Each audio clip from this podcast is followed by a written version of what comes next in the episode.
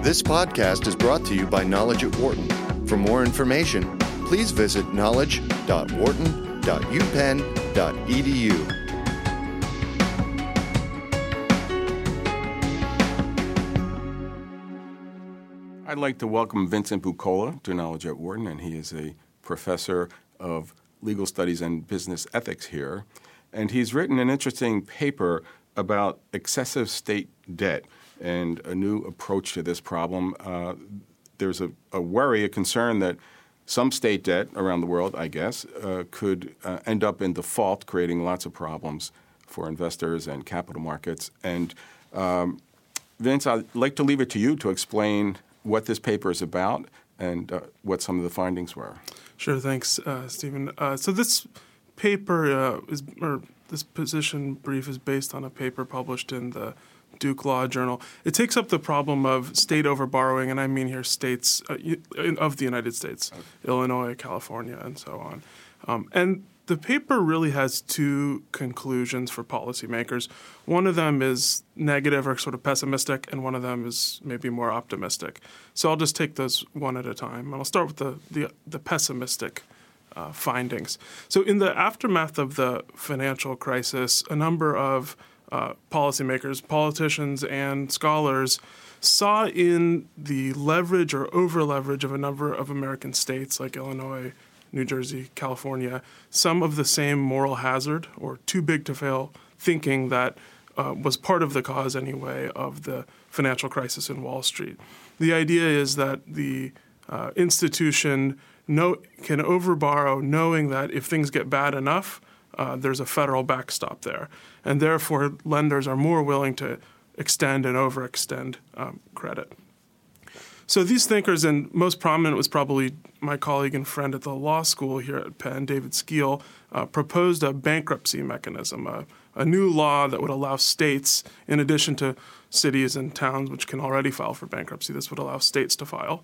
And they thought this might relieve, turn off the spigot by allowing there to be a mechanism that would give creditors a haircut. Uh, the idea would be to forestall a federal bailout. Um, so the negative conclusion in my paper is that this a bankruptcy mechanism won't work to reduce state borrowing. And the basic problem is an old, very old legal doctrine called sovereign immunity. This doctrine dates at least into the 19th century, and the idea is that because the American states are thought of as sovereigns, they can reject any claims on, to pay debts um, they can simply walk away from them. So, in other words, they don't need a bankruptcy mechanism. And the way this works is that if someone sues a state for a debt, say on a bond, the state can decline to be sued. So there's no remedy. And the upshot is that states can already walk away from debts if they want to. They don't need a bankruptcy mechanism, and they won't opt into one unless they're given sweeteners. Uh, Let me ask you, uh, what are what were the, the main conclusions of your research as you looked into this, but also uh, as a preface to that, is there a history of states defaulting? Has it happened and what have been the results? Yeah, so the earliest state defaults were in the 19th century. A wave of financial panics caused state defaults in the 1840s, 1870s after the Civil War. The most recent state default was um, Arkansas during the uh, Depression. I think it was 1933, but I might be wrong on the exact date. So yeah, there is, you know, I think people tend to think that the states are uh, risk free, and they're not. They haven't historically been, and and uh, the uh, the law is solid in the sense that there's no legal repercussion. There are obviously reputational uh, consequences to default, but but not legal. So, what were your main takeaways from your research? Sure, I think they're they really are twofold. One is that a kind of any kind of ex post mechanism, a kind of me- a legal mechanism that tries to work on borrowing after the fact, after things have gotten bad, is not going to work. And the second takeaway uh, relates to a, an idea I developed in the paper called tax credit borrowing, which is a way to get around the this problem of sovereign immunity that I that I mentioned, and that tax credit borrowing may have uh, um, uh, more hope or uh, more promise than a bankruptcy mechanism. And, and what is that exactly? Sure. So the idea of tax credit borrowing is that you that a state borrows just like it ordinarily would. Think of a bond. Uh, the prom- the state promises to pay a coupon. annually, however periodically they want. Uh, but instead of promising an outlay of cash, the state promises a tax credit, some a credit that can be applied against a tax bill owed to the state. And the idea of this really is just to circumvent that sovereign immunity doctrine I was mentioning. Uh, under the settled law, sovereign immunity only applies to a state as a defendant in court. It does not apply to a state as a plaintiff in court. So the logic of tax credit borrowing is that the owner of the bond, say, or the obligation, can assert the right to decrease taxes. And if the state doesn't like that or wants to default, we'll say, the state must sue rather than be sued. And by toggling the plaintiff defendant distinction, as sort of trivial as that sounds maybe to a non lawyer, you get a radically different result. That's interesting. So, a company obviously would have to have substantial business interests in that state and a substantial tax obligation in order for that to, to make sense. Uh, is that often who's investing? Isn't it sort of big investors with institutions in New York and so forth? Um, you know, with municipal and state debt, there actually are a lot of individuals are owners. Uh, so the the way I really uh, foresee tax credit borrowing working is that the tax credit uh, would uh, coupon say would just be sort of an option on, for the holder. So in the ordinary run of business, the taxpayer or the I'm sorry, the holder of the obligation just gets paid as an ordinary bond, but the taxpayer or the holder of the bond would have an option to use it as an offset against a tax bill. So it would only come into play if a state was, let's say, teetering financially and wanting to uh, default in this way. So it's, uh, the other thing I'm wondering is, um, would that would that be a sweetener for uh, states to be able to to to get a lower interest rate, or is that federal backstop already providing you know, something equivalent? Yeah. So I, the short answer is I think it would allow states to borrow more cheaply. It's a way of creating a lower risk uh, state instrument. Um, there are two two observations though. One is we're not sure how much of overborrowing really is attributable to moral hazard, this too big to fail idea.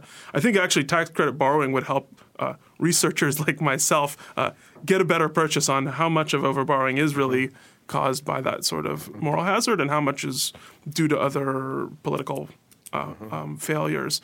You know, and then the, the, last thing I'd add about the tax credit borrowing is um, not not just about allowing states to borrow at cheaper interest rates. There are a lot of constituents, uh, what you might say, creditors of states who are not bondholders. I'm thinking employees with retirement plans and so on, who could really use a little safety and would probably be willing to give up a little juice mm-hmm. for. Uh, for, a consi- for, for the safety of a return down the line. So I think the tax credit borrowing is you know, I introduced it in this paper as a mechanism to uh, reduce the overborrowing incentive at the state level, but I think it has other uh, potential uses. So states could see this as a way to lower their financing costs um, if they if they so chose. I think that's right. Yeah, that's very interesting. Uh, were the, as you looked into this, were there conclusions or findings that surprised you? Yeah, one one uh, is a is an historical conclusion. I thought that I was uh, coming up with this mechanism out of sort of scratch.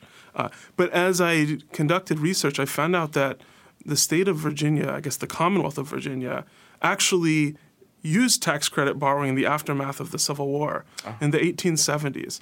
So uh, some lawyers in Richmond were smart enough to figure this out. And in fact, Virginia tried to repudiate these tax credits, mm-hmm. and they were upheld in the courts. Ah. Um, so that was a big surprise. So we have some precedent. Yeah, that's right. Um, what are some of the other practical implications for this that maybe you haven't covered just yet?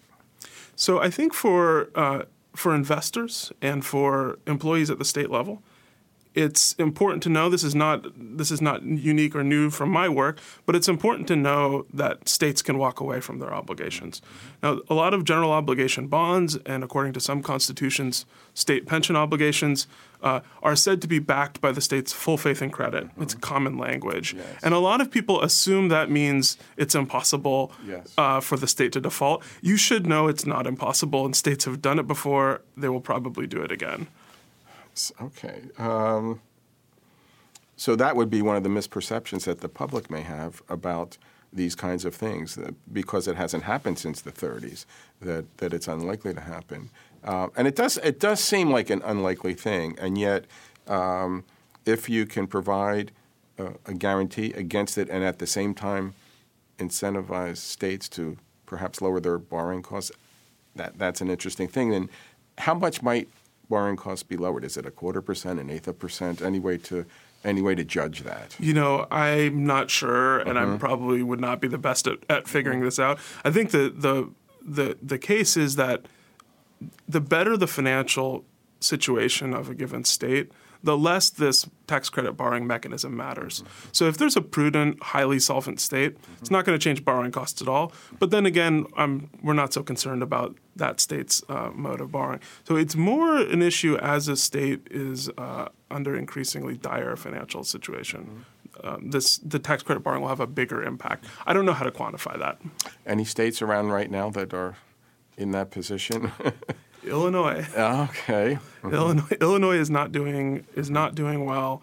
Um, its Supreme Court has, in the past couple of years, issued rulings that make it look difficult to restructure pension obligations there, which are a major driver of costs.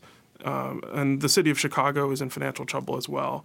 If you're trying to understand uh, the fiscal picture at state and municipal levels, you often, in some ways, need to look at them together because states can offload some of their own uh, obligations to the to their own municipalities, or if municipalities are doing badly, uh, the state can back them up. Uh, if both a state and its major municipalities, its major cities, are uh, simultaneously on the rocks financially, that's a bad picture. All right. Uh, what what else about this whole idea uh, would be interesting to know that we haven't talked about? Or have we covered it all? Uh, we've covered this research. Okay. Um, I'm wa- what I'm doing now is watching um, watching what's happening in Puerto Rico. It's not a state, but in and so the sovereign immunity doctrine I mentioned doesn't apply there. But um, it'll be interesting to see uh, what happens there.